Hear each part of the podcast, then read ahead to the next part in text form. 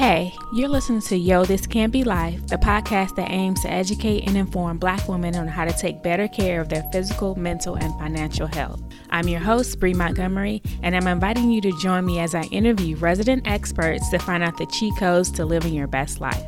The information provided is intended to be general advice and should not be considered medical advice. For that, please consult your medical professional. This week, we're discussing obesity in the black community. We're talking about removing bias and shame. We're talking about treating obesity as a disease. And we're also talking about its increased link to COVID 19 mortality. In the guest chair, we have Dr. Stanford, who practices and teaches at Massachusetts General Hospital, Harvard Medical School, as one of the first fellowship trained obesity medicine physicians in the world. Dr. Stanford received her BS and MPH from Emory University as an MLK scholar, her MD from the Medical College of Georgia School of Medicine as a Stony Scholar, and her MPA from Harvard Kennedy Medical School of Government as a Zuckerman Fellow in the Harvard Center for Public Leadership. She completed her obesity medicine and nutritional fellowship at MGH HMS after completing her internal medicine and pediatrics residency at the University of South Carolina. She has served as Health Communications Fellow at the Center for Disease Control and Prevention and as a Behavioral Sciences intern at the American Cancer Society. And with that, let's get into the show. So, at this time, I would like to welcome Dr. Fatima Cody Stanford to the show. Today, we're talking about all things obesity in the Black community. Can you let us into how it is you got into this particular specialty? Absolutely. Well, first let me let me tell you guys who I am because I don't think you guys got a proper introduction. So, I am an obesity medicine physician and scientist at Massachusetts General Hospital and Harvard Medical School. I'm one of the first fellowship trained obesity medicine physicians in the world. Um, and so I care for patients that have diagnosis of overweight and obesity. And I care for patients across the age spectrum. So I care for pediatric and adult patients. Before I did my three year fellowship in obesity medicine here at Harvard, I did a res- I did residencies in both internal medicine, which is doctors for adults, and pediatrics, so doctor for children. So I see everyone. But that gives you a sense of kind of like how I'm approaching this. And then going back to your question, why study obesity? What we don't know is that a lot of people don't know that obesity is the most prevalent chronic disease in the United States. And so then if you're thinking about, okay, so what is that like how what does that mean? Prevalence like how many people? So if you're looking at the number or the percentage of the population the US adult population will focus on adults 42.4% of US adults have obesity and what drove me to this field as a black woman is understanding why there were such big disparities in what we were seeing in the black community versus the greater community. So when we look at obesity in black women, particularly, which is the group I represent, um, we have approximately 60% of black women that have the disease of obesity and approximately 20% who are classified as having overweight, which means that 80% of black women by the current definitions meet the criteria for overweight and obesity here in the United States. That is a sizable number. Now, you might debate me, and I, I would welcome a debate on like the definition of obesity. And when we look at the definition of obesity, we're looking at this idea of body mass index, which just takes into account height and weight, but doesn't give me a lot of other information.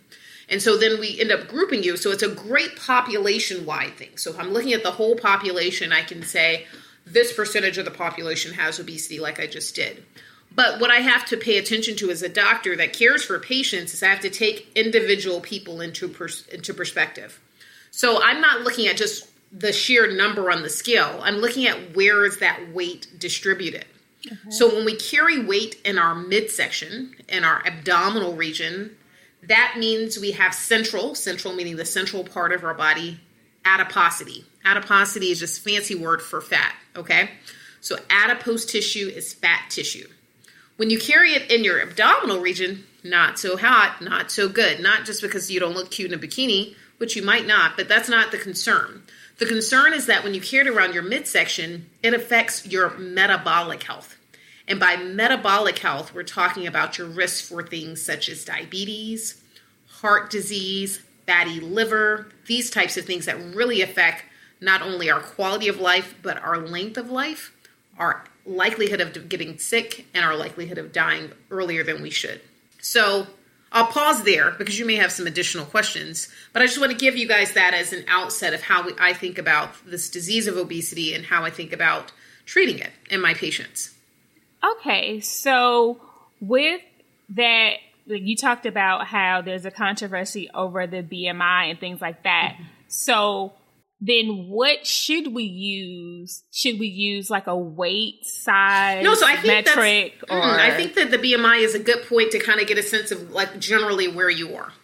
Um, okay. Um, I actually published a paper um, in in one of the academic journals mm-hmm. at the mm. beginning of 2019 where I went and redrew the body mass index for black, white, Hispanic men and women Mm-hmm. Um, and for black women, we did shift a little bit. So a BMI, so if you guys are wondering about the definition or body mass index, if you go and look up like what's my BMI, anything that's 30 or higher is considered to be someone that has obesity. Okay. What I found in my study when I kind of redrew it based upon current data is that for most black women, it shifts up to about 31, which is not very far off from 30. So slightly higher than the norm, but not significantly different. Um, it is slightly different than other groups, for example. Okay. But you know, I think it's important for us to use that and say, oh my gosh, I either have mild, moderate, or severe obesity based upon this. And so, mild obesity, just to give some notes to the audience, is a body mass index of 30 to 34.9. Moderate obesity is a BMI of 35 to 39.9. And then those that have severe obesity have body mass index of 40 or higher you can get into granular details of like, okay, what if they're an athlete and they fall at 32? Mm-hmm. Most people aren't really in these in these clear things, and you know, very few people, you know, are out playing for the WNBA or you know the level of athlete that would really make a difference for us to see that level of activity contribute. But I think it's important for us to recognize that this is not a moral failing when right. patients have obesity, it means that there's a dysregulation in how their brain, it's a part of the brain called the hypothalamus, how it sees weight. So the hypothalamus gets signals from our body to tell us not only how much to eat, it tells us how much to store. Okay. And that comes from various different things. Yeah, you could just be like, oh, well, she needs to just put away the fried chicken. By the way, I don't like fried chicken. I know that I'm black and I still don't like fried chicken. And I'm from the South, I'm from Atlanta. So I just want to share this to you all that are listening. But for That's example, a vulnerable moment you can share this. I just shared you put yourself out It's there. okay. It's just okay. You guys can come and you yes, know bash me later. This is a safe place. It's a safe, safe space. place. Yes. Um, but but for example, so yes, is it about diet quality? That's important. But the only thing we ever think about when we're thinking about weight are these two things: what are we eating, and how much are we exercising? And those are important things. But obesity is so much more complex. It can right. be caused by stress, racism, which causes stress. It can be caused by trauma that we've had in our life. It can be caused by the fact that we were born to parents that had obesity. So if you have two parents that have obesity, so mom and dad, the likelihood that you yourself will have obesity, no matter how, how great you eat, no matter how much exercising you do, is on the order of somewhere between 50 to 85% chance. Wow. Right? So people don't think about that. They're like, oh, when they see a family that has obesity and they see a child, they're like, oh, it's what they're feeding them. That could play a role, but if those are the parents, it's the it's who they came from. Right. right? Like I'm born and I'm a black person. That's not going to change in my lifetime. Even if I think it is, this is what is what I am. My parents are black. I'm black, and that's fine. I'm happy about it. I'm, i mean, hashtag Black Girl Magic, right? Right. But I can't go back and change that. That's the card I was dealt, right? That's that's something I was put here. You may have been dealt the card that you had obesity starting at a very young age. And you might feel like, okay, there's nothing I can do. And, and that's where the problem arises. Okay. There are people like me that for my entire life, all I do is treat patients that have obesity. And we have a lot of great therapies that go underutilized in the whole community, but particularly in our community. Okay. That at least is very good to know because I, yeah, the numbers and the statistics about black women in particular in obesity is very startling. And then, and then you add on the fact that, hey, you know, you got the stacks against you if you had obese parents, which a lot of black. Well, so okay, I'm going to change your words, my dear. So we never use the word obese. We're going to cut that out of vocabulary. Oh, okay, For all of no. you guys that are listening, get that out of your vocabulary. Obese is a label.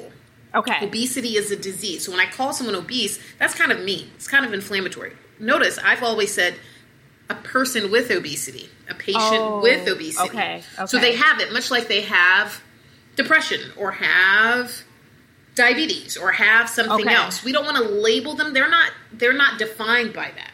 You gotcha. know, I yes, I am a black woman, right? That that may be some of how people see me in the world. But am I a black obese person? No, I'm a. I could be a black woman with obesity.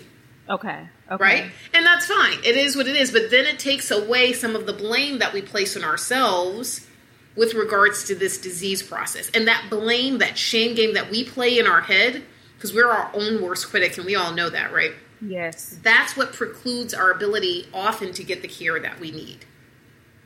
Yes, absolutely. And I remember looking up some articles and seeing you say that part of it is bias also with the medical professionals that you work with.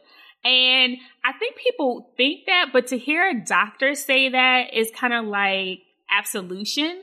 Can we talk a little bit more oh, about oh, absolutely. that? Absolutely. I just finished talking about this today with somebody. I can't remember who I was talking to, but you know, I think the docs are actually pretty horrible. Um, and I, as this is speaking as a doc, as an MD, because unfortunately we don't learn much about obesity in medical school. Okay. So I published a large paper that came. As you can tell, this is I'm a research scientist, so I'm always publishing somebody's paper, gotcha. my papers. I so I published a paper that came out in the International Journal of Obesity, where I looked at education of doctors around the entire world at the medical school level, at the residency level, and at the fellowship level to see like, hey, who's doing a good job the problem is nobody's doing a good job. There's not one country that emerges, oh, wow, Sweden is doing an amazing job of educating doctors. No one does a good job. We do here in the US, we don't do a good job. In Europe and Africa, nobody's doing a good job. So what happens is if no one learns about it and you come into your doctor and you have obesity, their biases that they have based upon what they learned before or after med school are what dictates how they respond to you often. Okay. This can be highly discouraging because Absolutely. if your doc says to you, and you've been coming in and you've been exercising, you've been eating well, you've been monitoring things, you've been checking off lists and doing all kinds of stuff, and then you come back the next year and then the doc's like, Well, you need to just eat less and exercise more. And you're like, But doc, I've been I've been doing that. And your doctor doesn't offer you additional tools because they don't know about the additional tools, then they often, instead of dealing with the problem or finding some additional ways to help you, will just assume you did something wrong. Now, that would be unacceptable in really any other area of medicine, right? Let's say mm-hmm. you came in with diabetes. Okay. And the doc said to you, Bree, you know what? You just need to go eat less and exercise more. That would be malpractice. Right. I would lose my medical license if that was the only thing I and you came in with severe diabetes. Right, right. I would lose my medical license in any state in in the union. I'm in Massachusetts, but I would lose my medical license because that's not the standard of care. The standard of care for obesity, unfortunately, is what I just said: eat that's less, exercise yeah. more. Done. Check box. I did address that. Mm. There are those of us, yes, not there's only a few of us that have done fellowships in this space, about 50 of us in the country, but Wow. There are now over 4,000 physicians that are board certified in obesity medicine. Okay. And so if you're trying to figure out, like, okay, but she's in Boston, I can't, I'm not going up there. I understand that. Reasonable. You can look on the American Board of Obesity Medicine website and actually find a doctor in your zip code. So you can look and see, you know, who's there. I mean, be careful because I think that one of the key things as someone that works in a in a hospital that's a nonprofit hospital, I take basically all insurances or you know all the insurances that are based here but in some of these practices you might find that there may be like a cash practice or things like that so be very careful when okay. you're looking up persons to see what what is being taken in terms of like insurance right because there are some of us like me that take medicare medicaid etc mm-hmm. and then there are others that do not And so just obviously be mindful of that. But there are those of us that are board certified to, to care for patients that have obesity. Okay. That is great to know because that was would have been my next question. Like, okay, well, if a lot of the doctors don't know, then who do we go to? So that was very good. Now, obesity has been in the news a lot more than normal right now because of all the things going on with COVID 19. And I'm mm-hmm. hearing a lot of people say that it raises the risk of death, e- even in young people. True. What about obesity makes people more susceptible to higher mortality rates? Absolutely. I'm so glad you brought this up. This is a, a major issue, and I'm right now leading all of the research efforts um, looking at obesity within our entire hospital accountable care organization. So looking across, you know, multiple hospitals. What I, what I want to say, and I've written about this and published a few pieces recently, um, one in Metabolism, one in the International Journal of Obesity, on this very, very issue. What we do know is that obesity is not just how you look, it's actually characterized by inflammation in the body. Okay. So, fat tissue is an active organ, it's not just something that looks maybe undesirable. It actually is an active organ and it often is associated with more inflammation. It's not that everybody has fat, right? Like no matter how lean or how right. how much more excess weight you carry, we have different levels of fat tissue. But when you have excess weight, excess fat, inflammation in the body increases. When inflammation in the body increases and you develop another process that's an infectious process, i.e., COVID 19, you have inflammation, in these fancy words I'm going to throw out, like cytokines and all these things that are associated with the COVID. You have the inflammation associated with the obesity, and they don't play well together. Mm-hmm. Okay? So, one of the things that was very interesting for me was looking at the CDC change their guidelines on risk factors for COVID as time went on here in the US. When it first came to the US, a few days after it came, what docs and nurses were noticing in hospitals were that people that had severe obesity, and just to remind you guys, severe obesity was body mass index greater than or equal to 40, they were seeing those patients have significantly poor responses. Then they started to pay closer attention. They were like, wait a minute, it's not just those that have severe obesity, it's obesity as a whole, across. So then CDC changed their guidelines again to include all of obesity. And so this is why I want us to get out of our mind. It's not just how I look. Right. It's what's going on internally. What that inflammation. So if we measure some of these inflammatory markers, I'm going to throw out some so that you guys know I went to med school, like IL-1, IL-6, TNF, alpha, MCP1, these types of things. And we look at these in patients that have obesity, they tend to be significantly elevated versus someone that doesn't have obesity. And so these things appear to, to be really major issue. Now, the other group that we've heard is having a significant issue with morbidity, which means sickness from COVID, and death are those that are from minority communities, right?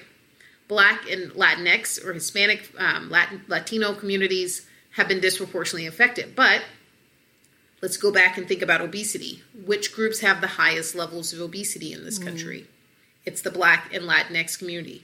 So, it was not surprising at all when I started seeing the numbers come out of my hospital and hospitals around the country that supported this. And another thing I noticed when I was looking at television, because unfortunately CNN is the only thing that's ever on my TV, I was noticing that the reporters would come on and they'd be like, oh, we have John Doe who just passed. He has no pre existing conditions. But as an obesity medicine doctor, I'm like, well, no, actually, he has severe obesity. Right, right. Right. And then the next person, 45 year old, no pre-existing conditions. I'm like, yeah, that's another patient. Um, but we have yet to recognize obesity is the disease it is. It's not just how we look; right, it actually right. affects how our organs work. Um, so, for those of you that may be old enough to remember when H1N1 came out in 2009, yeah. they saw similar issues with obesity, but just the pandemic was not, it wasn't a pandemic. It was just H1N1, right? Like it didn't right. affect all of our lives the way that COVID has. Um, but some of these same issues that we saw emerge at that time with another viral pathogen, mm-hmm. H1N1 influenza, as opposed to COVID 19, which is called SARS CoV 2, we see similar things. I mean, they're different pathogens, but in mm-hmm. some ways they attack some of the similar systems. And so that's what we have to know. We are not treating obesity to look cute for our next class reunion or for our wedding or for something. We are treating obesity to treat the disease that causes inflammation, that causes worsened um, disease, not only related to COVID, but to with regards to almost everything else. It increases our risk of cancer, it increases our risk of heart disease, stroke, et cetera, et cetera. We can keep going, at least 100 different disease processes that we know. And what docs should be aware of is that if we treat the obesity, often we have significant impacts on all of those things. I'm able to remove diagnoses off of my patient's charts when I treat their obesity. What else do we have that with? If I treat your diabetes and then treat your sleep apnea and treat all these things, I just keep adding things, which is fine. You know, we got to treat the things. But I wouldn't it be great to just treat the thing that's causing all the things? Right. I mean, right. That's kind of how I think. Well, that's not kind of. That's definitively how I think about it. Absolutely. Yes, I agree with that whole thought process.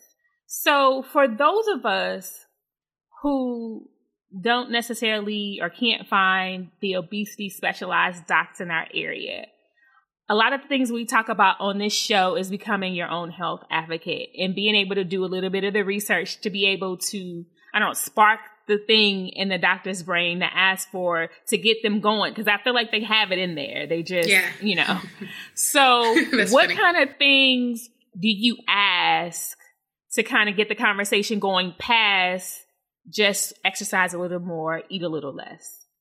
Yeah, I think the things, let me tell you the things that I ask my patients about. I ask them about what, not just, I ask them about the quality of their diet. And by quality, I mean like, are we, do we have lean protein, whole grains, fruits, vegetables as our predominant source?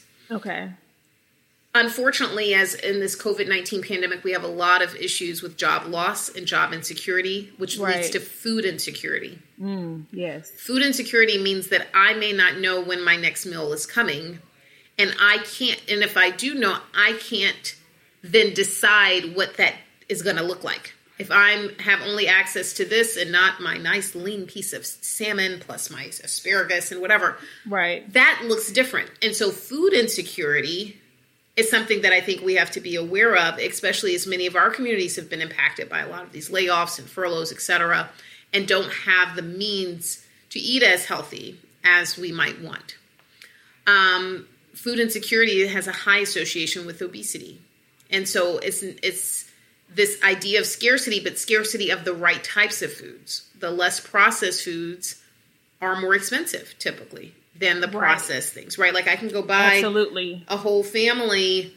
You know, I don't know. I don't shop really at McDonald's, but I don't know. Let's say you could buy five Big Macs and then five fries for much less than you could if you were to go to some fancy restaurant, you know, or something like this there are ways to eat healthy. Um, and so I would ask about what, you know, and eat healthy for cheap. It's all about the frozen foods, right? Frozen vegetables are super cheap. You can buy a whole bag of spinach for $2. $2, six servings. People don't think about those things because they don't they don't typically make it over to the frozen food aisle. But that's how you shop economically. You're like, how? Gosh, fruit's so expensive.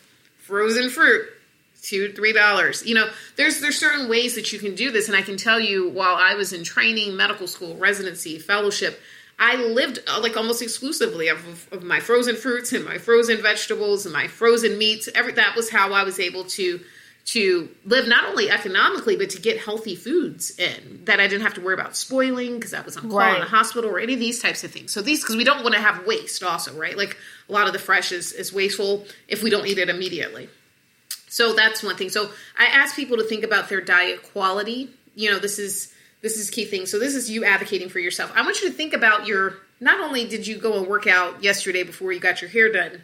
I want you to think about are you consistent? Right?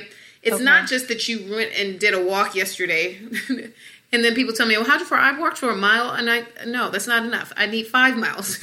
so the average number of steps people should be taking is about ten thousand a day. Most of us don't get there. That's five miles. And you might be like, well, I don't feel like wearing my mask. Well, you know what? Just suck it up. Put your mask on and get out there and get moving. If you want to be outside, I do a lot of my working out indoors. So I will put on an on demand video. I use this thing called Beachbody On Demand, and I do my workout and I do it every day because I would be slightly hypocritical, if not fully hypocritical, if I wasn't doing the things I'm telling you to. And after you get in the habit, And it takes about eight to 12 weeks to get in the habit of doing Okay. activity Okay. every day. And we want to talk about, when I say every day, I want to say, hey, what were you doing 10 years ago? Were you active? What were you doing 20 years ago? I don't know how old you guys are, but the thing is, is I want to see something sustained for the rest of your life, not just today. I don't want you to just jump on the next fad. Right, Same with the okay. diet. I don't want you to just jump on a diet. I want you to something that if I were to come back to you in 2030, who knows what the heck is going to happen by then, but if I were to come back to you by 2030, that you would say, "Oh my gosh, I feel really healthy. I've been eating some healthy things, and I'm not on some crash diet that whatever diet fad number 25." Right. you know so right. that's key thing a lot of people don't realize that their sleep plays a large role in how the body regulates weight and so when i'm talking about sleep it's not just the length of time you're sleeping your duration it's the quality of your sleep so if your sleep is really broken and fragmented not so good because the brain needs to get that rest- restoration to go back to that part of the brain right that it tells you how much to eat and how much to store that fun part of the brain called the hypothalamus if you're not getting that adequate sleep, it's going to throw off those signals, okay? And it's going to make the storage and eating process even worse. So, I, if you f- feel like you're snoring, um, Okay. if you're gasping or choking for air at night, if you're waking up with a headache in the morning, um, if you're just sleepy all day long, these types of things tip me off as a doctor to say, you know what? I think I may have sleep apnea. Oh, And if I have sleep apnea, I could die. It's an easy way to die. I mean, you know, you die in your sleep, but maybe not. You may not want to die. So let's think about treating it. Right. Um, and what happens with sleep apnea is that you have two things happening. You have apnea, which means you stop breathing altogether, and hypopnea, which means your oxygen levels drop too low. And that combination means you don't wake up. Now, if I'm if I were to come in, I always tell my patients if I come in and try to physically do like this, they would push my hands off if they were awake. But if I were to try to do that if they're asleep, they are not conscious enough to know to push me away. And so when they're when they stop breathing or their oxygen stops too low, if they were awake, they'd probably like cough for air, do something to to kind of get their body to trigger back into breathing correctly. But if they're asleep, you can't do that because you're not conscious in that way. Okay. And I tell you the thing that that has that really pushed me into this field, in addition to wanting to care for Black women, was that I lost um, my two, the two patients that I lost was an 11 year old girl, black girl, at the age of 11 to sleep apnea. When I was a resident, I thought she had sleep apnea. We were discharging her from the hospital. I arranged for her to get a sleep test two weeks after she got out of the hospital. She died two days later. So she never got to her tests. And at 11 years old, she was not living. I have a family member who was set to get married in six months, 26 years old, black woman, Whoa. Severe obesity, died in her sleep of obstructive sleep apnea six months before her wedding. These aren't the stories that I, I'm happy about. These are the stories that tell me that we could be doing better. And so if you're noticing that you have any of those things sleepiness, snoring, gasping or choking for air in the middle of the night, somebody tells you, hey, you stop breathing in the middle of the night, or, you know, you have this morning headache, these are things that are alarm bells to me to say, hey, doc, I think I need to be tested for sleep apnea. And testing and getting the appropriate equipment can actually help you lose weight because it then regulates your sleep, right? Those are key things. I always think about medications that we're on. A lot of the meds that we prescribe as docs, and a lot of the docs don't know this, but they cause weight gain. Right. So right. you may be like, well, gosh, I didn't know that that medicine causes weight gain. So talk to your docs about like, hey, I'm on, am I on any medicines that could cause weight gain? If they don't know, they need to look it up, or Right, maybe you can look it up and see see does weight gain fall under the medication list or the medication side effects, right? So you can Google. You know, Google. We go in. I don't want you to use Google as your doctor because Right, right, right. Dr. Google didn't go to med school, no degree there. But I want you to Google and look at your drugs. So, I mean, the list that I always rattle off to my patients to see if you've been on any of these meds for a month or longer, I'm going to just do it. Lithium, Depakote, Tegretol, Celexa, Cymbalta, Effexor, Paxil, Prozac, Ambien, Trazodone, Lunesta, Gabapentin, Glyburide, Glipizide, Glimepiride, long-term insulin, long-term prednisone, um, antihistamines like cetirizine, IVF medications, just to name the ones that I can think of right that Ooh. second. So all of those meds, and that's just that's not an exhaustive list. Um, Right, all right. of those meds can cause Obesity. They can cause weight gain. I've seen patients gain up to 180 pounds from medicines that they're on. Yeah, I mean, I'm I'm a sadly a testimony on the prednisone that you Right. listed in See? there, so it's Mhm. not a game. It's not a game. No, no. And the thing is, is that we have to be understanding, and a lot of docs are unfamiliar with the fact that their treatments, which sometimes you need, like sometimes I can't get rid of those drugs, like they that's needed to treat whatever. But sometimes people are on the drugs and they don't even know why they're on the drugs.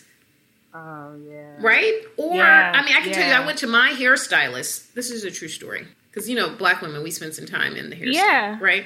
So I went into my hairstylist, that my initial hair or my first hairstylist here in Boston, and we were talking because you know you she has you captive in the chair, Right, right? right. So she's talking to me and she's like, "Hey, Fatima, you know, I think." I think I've been gaining some weight. And I was like, okay, well, it's, you know, I'm so, sorry to hear that. What's going on? She's like, I don't know. I'm then she starts going through, and I'm like, oh, she's like, yeah, I got a new diagnosis for depression. And I was like, okay, well, well, what medicine did they put you on? And she was like, mirtazapine. I was like, what? And she was like, why'd you say that? And I was like, why did they put you in that one? That one caused like a lot of weight gain. She's like, really? I was like, yeah. She was like, my doctor didn't say that. And I was like, yeah. So I wrote down on like my business card, which I had in the, the salon, what I wanted her to get put on, um, which was to get switched over to a drug called Wellbutrin or bupropion she went and told her doctor that I was the doctor that told her she needed to change. She changed. I went back to see her eight weeks later. She had lost 20 pounds. Wow, wow. So I felt like she should have just get done my hair for free. Don't you guys think? I think so. That, if, like- and if not that time, definitely the next next, time. time. But she had already lost the 20 pounds. I'm just saying. I mean, Right, but she didn't. She didn't know that time. Like No, she, didn't. had- I know. I'm talking about the second when I went back. She told me she lost 20 pounds. Oh yeah, now the I second got- time, I'm just saying. that see, that should have been a Free. I'm gonna have to call I mean, her because up you changed like- your whole life, I'm just saying. She's like, yeah, and I don't have to do anything differently, and I'm just doing right? everything. I mean, to lose twenty pounds and not have to change anything, no extra. just change the medicine. yeah. And I wrote it down on the card. I'm just saying. So these are things that a lot of people aren't aware of, you know. So our meds can be culprits, and and sometimes we, like I said, sometimes we have to be on these meds that cause us to gain weight, and it is what it is. But there's certain times when they can be taken off or substituted or changed over to different medicine, um, and still treat the disease appropriately. Right, absolutely. Thank you for all that, those free gems, because I know Yeah. people are probably gonna be stopping and restarting that list Yeah. of medicine. Like, wait a minute, did she say mine? Because Yeah, we all want to be able to go back and say, hey, Yeah. Mm-hmm. can we just take a look at this? Not necessarily, you know, it might not necessarily be able to be changed. Right, and not Um, always can I change it. yeah, even for the but let's- patients let's that I'm take a looking. look at let's it. take a look. Lord, let's take a look. And sometimes patients are like, "Hey, this is the only antidepressant that worked for me." If that's Right. the case, and they've tried all of them, you know, maybe not all, but like most, and then I'm like, okay, well, we can't really change that. Maybe I need to add another medicine that can treat your obesity. Right, because as we talked about all these things that obesity causes, you don't want to get obesity from another problem that you had, and now you got two problems. Yes, exactly. One which is probably worse than the original problem. Exactly. And I think so that the key thing I want us also to be because I haven't talked about that at all so far and I want us to realize that we do not appropriately or utilize enough medications to treat obesity Okay. and surgery. And people are kind of like, oh my God. I mean, even in my own family, I can't get people that I know need surgery like five years ago, 10 years ago, 20 years ago. I can get my patients after I give them ultimatums. But the best treatment for severe obesity for both kids and adults is by far surgery. Oh, okay. Um, a lot of people don't realize that. When I say it's the best treatment, you're kind of like, oh, what is she talking about? What we do know is that, let's say you have diabetes. On average, most people get rid of their diabetes within three days of the surgery. Stop. Wow. Stop, shut the front door, right? Exactly. Three days, right? No, no, I'm not, and I'm not making this up. And that's three days. huge. And so, do you think that many people have lost that much weight in three days? No. No, No, so it's something about the surgery. So this number one surgery we do in the country right now is called a sleeve gastrectomy. Sleeve means it looks like a sleeve. Gastrectomy means gash like the the stomach, and we cut out part of the stomach. A lot of people are like, "Oh my God, you're cutting out my stomach," and they think it's because their stomach is smaller that they're losing weight. No, not really. Actually, there's a hormone, a big hormone called ghrelin, G H R E L I N. It stimulates hunger in the body. It's in your stomach and it's in your brain. Okay. And when we cut out that part of the stomach, you have a lot less hunger because it's not there. That hormone can't signal for a part that's no longer there. So people notice often drastic changes in their hunger after surgery. They're not intentionally trying to be less hungry, they physically are just not. Wow, because that hormone, for example, other hormones change after surgery. Now, people have to realize that if you've had surgery, you do need chronic care. Okay. What I mean is that it is not a magic bullet. It doesn't just, it's not like a, a fairy tale godmother and this wave a wand. Right. It requires still a lifelong dedication, and different people respond differently. So some person may lose a really large amount. Some people lose significantly less. And if you're working with someone like myself, we can help you if you get to a point where, like, let's say you've halted or you still have a lot of excess body weight. And most right. people that have surgery still have obesity after the surgery. So it doesn't just fix obesity. Yeah. Obesity okay. is a chronic disease. It just lessens it significantly better than other things we have available. So that's one thing. Only 1% of people in this country that meet criteria for surgery actually get surgery. Wow. And black patients are significantly less likely to get it even after having a diagnosis. The next thing is medications. People don't realize that we have a lot of great medications to treat obesity. Just like we have medications to treat high blood pressure or diabetes or asthma or whatever it might be, we have medications to treat obesity. If you go on a medication to treat your obesity, it is a lifelong commitment. Gotcha. Don't expect to go and get off the med. Be like, hey, doc, when I'm going to get off the med. Never.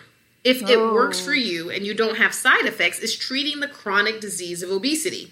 So if it's treating the chronic disease and then I pull the medicine away, what happens, Brie? You get it back. You get it back. Thanks, Brie. you get it back. And then people are like, well, why yeah. did I gain? I'm like, because you stopped the medicine. Why'd you do that? Like, what was the point of that? Now, if you're having side effects, that's one thing. Right. And that was, that's the thing with but, me. Because when I hear, I can, I can see people have hesitation on being on something the rest of your life. Cause, but if you, yeah. but if you need it for your asthma, you wouldn't hesitate. Right. If you had right. needed it for your high blood pressure, you wouldn't hesitate. But for some well, reason, some, yeah. Well, yeah, you're right. for some people, when they hear it's for my weight, wait a minute, I have to do what? Right. And it's like a different thought process. They'll be on like 12 meds. And then I'm like, well, let's add this. Route. Well, no, I don't want to be on a med. I'm like, you've been on these 12 for 18 years. Like, what are you talking about? But that's, there's this, this bias. And so right, I want us right. to not be so biased because we do have these medications that are available. And why not utilize them if they're evidence based and proven? I think, yeah, yeah. If they're evidence based and proven, and like you said, if you don't have side effects, and that's the major kicker for me because mm-hmm. all the drugs I'm on, I keep trying to ask my doctor to get off because there are so many side effects, but I know that I need them at this point. But yeah, the plan is, but if they don't have side effects, I could be more willing to stay on it. But I think, well, yeah, that's back- the whole thing. I always tell my patients, as like, look, I want to let you know that my goal is to make sure that you feel the highest quality of life. Right. So okay if a medication, you know, causes side effects, we don't keep you on that. We try something else, and then we try something else, and we try something else. You see what I'm saying? We mm-hmm. don't keep you on a medicine if you're having a lot of bad side effects. But you know, of course, it takes the patient to tell me.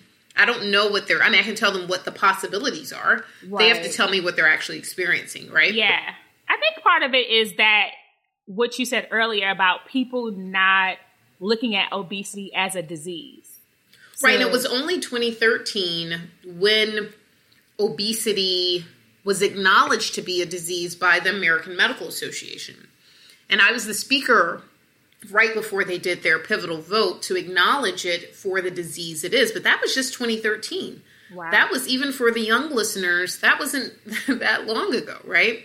But just because we've acknowledged it from the largest medical organization, right? It represents 270,000 physicians from all states and specialties, just because that happened doesn't mean that it's been ingrained in the culture of medicine or ingrained in the brains of docs who're still not being educated. Does that make sense? Absolutely, absolutely. Yeah, I think some of these things are going to take a long time mm-hmm. for change in people's behavior and people the way people think about things. But hopefully Absolutely. it starts to happen because that's the only way we're going to be able to conquer it. Absolutely. You're, you're absolutely right. And I think that's why I, you know, part of why I do the volume of interviews that I do is because I need to do a job of educating you guys. I also do a lot of lectures uh, between 100 and 150 a year to docs and other people that care for patients with Right, obesity right. because it needs to come from both sides, right? I can talk to you guys, you get educated, but if the docs don't understand it, then it doesn't matter. They were like, well, I don't know. I don't, I don't do that, right? So you want it to come from both directions. Right. Okay. And just to clarify, you were Mhm. saying before there's like no special diet that we should be on, just like, you know, You have to listen to your body. So, for example, my I'm going to call out my sister who I adore. My sister is vegan. She is very lean. She's always been very lean. She's just as lean now as she was before she became a vegan. First, she became vegetarian, and then she became vegan. Some people believe, oh, just make everyone become vegan, and that will solve obesity. Not not true. You have to listen to what does your body need. You don't need fried chicken you don't need Cheetos. There's certain things you don't need. and so I always tell my patients the, the way to think about your diet is the less processed, the better. So Okay. if it doesn't look like its original form, like Cheetos, what does that look like in nature?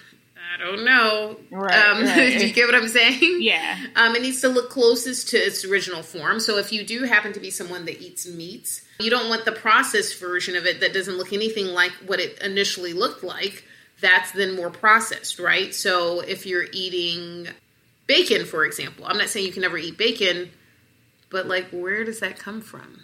Mm-hmm. I don't know. I mean, we know it comes from like the pig or from the Right, turkey, right. but is there a part of the turkey that's bacon? I don't know. You know, Right. see what I'm saying, right? I mean, I'm just saying, just throwing these things out there. So we want. I'm not saying that you can never have those things. So I want to be be very clear that I'm not being unrealistic. My goal is just to to think about the less processed, the better, right? So we want it to look more like what it came from, whether it's a vegetable or grain or whatever it is. We want it to look more like that. Absolutely. And I think you definitely are right about doing what works for your body because what works for some just doesn't work for others. Exactly. This is not a cookie cutter. Not at all. And so it's it's important for us to know that and it's okay. It doesn't mean that you know someone's better or worse. It just means we're different and that's okay. That's what makes us human. Okay. So do you have any other resources that people could kind of come back to? Absolutely. I mean, I so I wrote a, a book that came out last year. It's Okay. called Facing Overweight and Obesity. Um, it's on Amazon, so you can, if you're a Kindle reader, you can look at it on Kindle. Um, if you're like a, I guess like one of those unlimited Kindle people, it's free. And then there's a paperback. So I think that as the the primary author on the text, I think that it's a really good resource to look at to kind of just understand the complexity of overweight and obesity, both in kids and adults. So it's called Facing Overweight and Obesity, a complete guide for children and adults. I told you I treat both patient populations, so I did not leave out what's going on with kids. I know we didn't talk about that much today, but I think it's, it's a really great resource and really comprehensive. It even gets into some of the issues like weight bias. So if you feel discriminated against because of your weight or weight status, right, it right. gets into the influence of media. It gets into a lot of things, not just the sciencey part, which Mm-hmm. it does get into, obviously, because it would be kind of hard not to talk about it. Like, uh, you know, I couldn't have done it today. So I like that as a resource. There are several lectures that I've done that are freely available. If you Google, you know, Dr. Fatima Cody Stanford in Harvard, for example, you'll see a lot of lectures that if you want to just kind of look at, like me explain it in, in, in full detail, I think that a lot of people find those useful. The one that I think gets, I don't know, gets a lot of a lot of looks is one that I did for Radcliffe Institute here at Harvard. And if you just Googled my first name, Fatima, or Radcliffe, R A D C L I F F E, and Fatima, you would see that lecture. And I think it's a fine lecture. I think a lot of people have, have utilized it to really understand obesity. The title of it is Obesity, It's More Complex Than You Think. So that's a good one. So those are those are a few resources that I feel like if you if you have time to do all of those things, Right, then great. right. But the reality is that there's a lot of information. Okay. Thank you so much. Absolutely. Did you have anything else that you wanted to share with the yeah, listeners? I, I would say just you know when we're thinking about overweight and obesity, this is not all your fault. Do you may have may you have some role to play in some facet of it? Maybe, but I want you to to remove a lot of the blame from yourself and get the care that you need. Obesity is killing our community in the midst of this pandemic, which is disproportionately affecting us. it appears to be the disease that's most causative of, of death. We don't know when the next pandemic is coming. We don't know when this one is going to be over. So, why not optimize our health to the best of our abilities? I think that's important, but stop blaming yourself and get the care you need. We're here to help, and we just need you to recognize that and seek the care, get the care, and insist on high quality care. So that's what I want to leave you with. Thank you so much. Absolutely. That was wonderful. It was so much information there. I think that it was life altering for many. Thanks, Bree. cutest. Well, Thank thanks you. so much for having me. You know, I, I know that sometimes some stuff can sound really complex, and it is. I mean, that's what makes makes my job not one that I can immediately predict the answer to. And mm-hmm. I always tell my patients that they are the answer sheet. You know, like how you get the, the answer key to the problem. I don't know what the answer is until we try. Right. You know, so there right. is a lot of trial and error. So I would say be patient also. Okay. Yes. Yeah. Be patient. All right. So what did you think? So much new information, at least to me. I don't think I realized how much obesity impacts and how widespread it really is. That story of the little girl with the sleep apnea really hit me in the chest. So, again, if you'd like to read more, Dr. Stanford does have that book, Facing Overweight and Obesity. I'll put the link to that on Amazon in the show notes, as well as that lecture at Radcliffe Institute at Harvard. Of course, you can find us on Instagram, Facebook, and Twitter. Yo, this can't be life. Also, please subscribe. We're on all the major platforms, including Apple, Google, Stitcher, Spotify, and more. Please consider leaving a rating or review as this really helps the show. Until next time.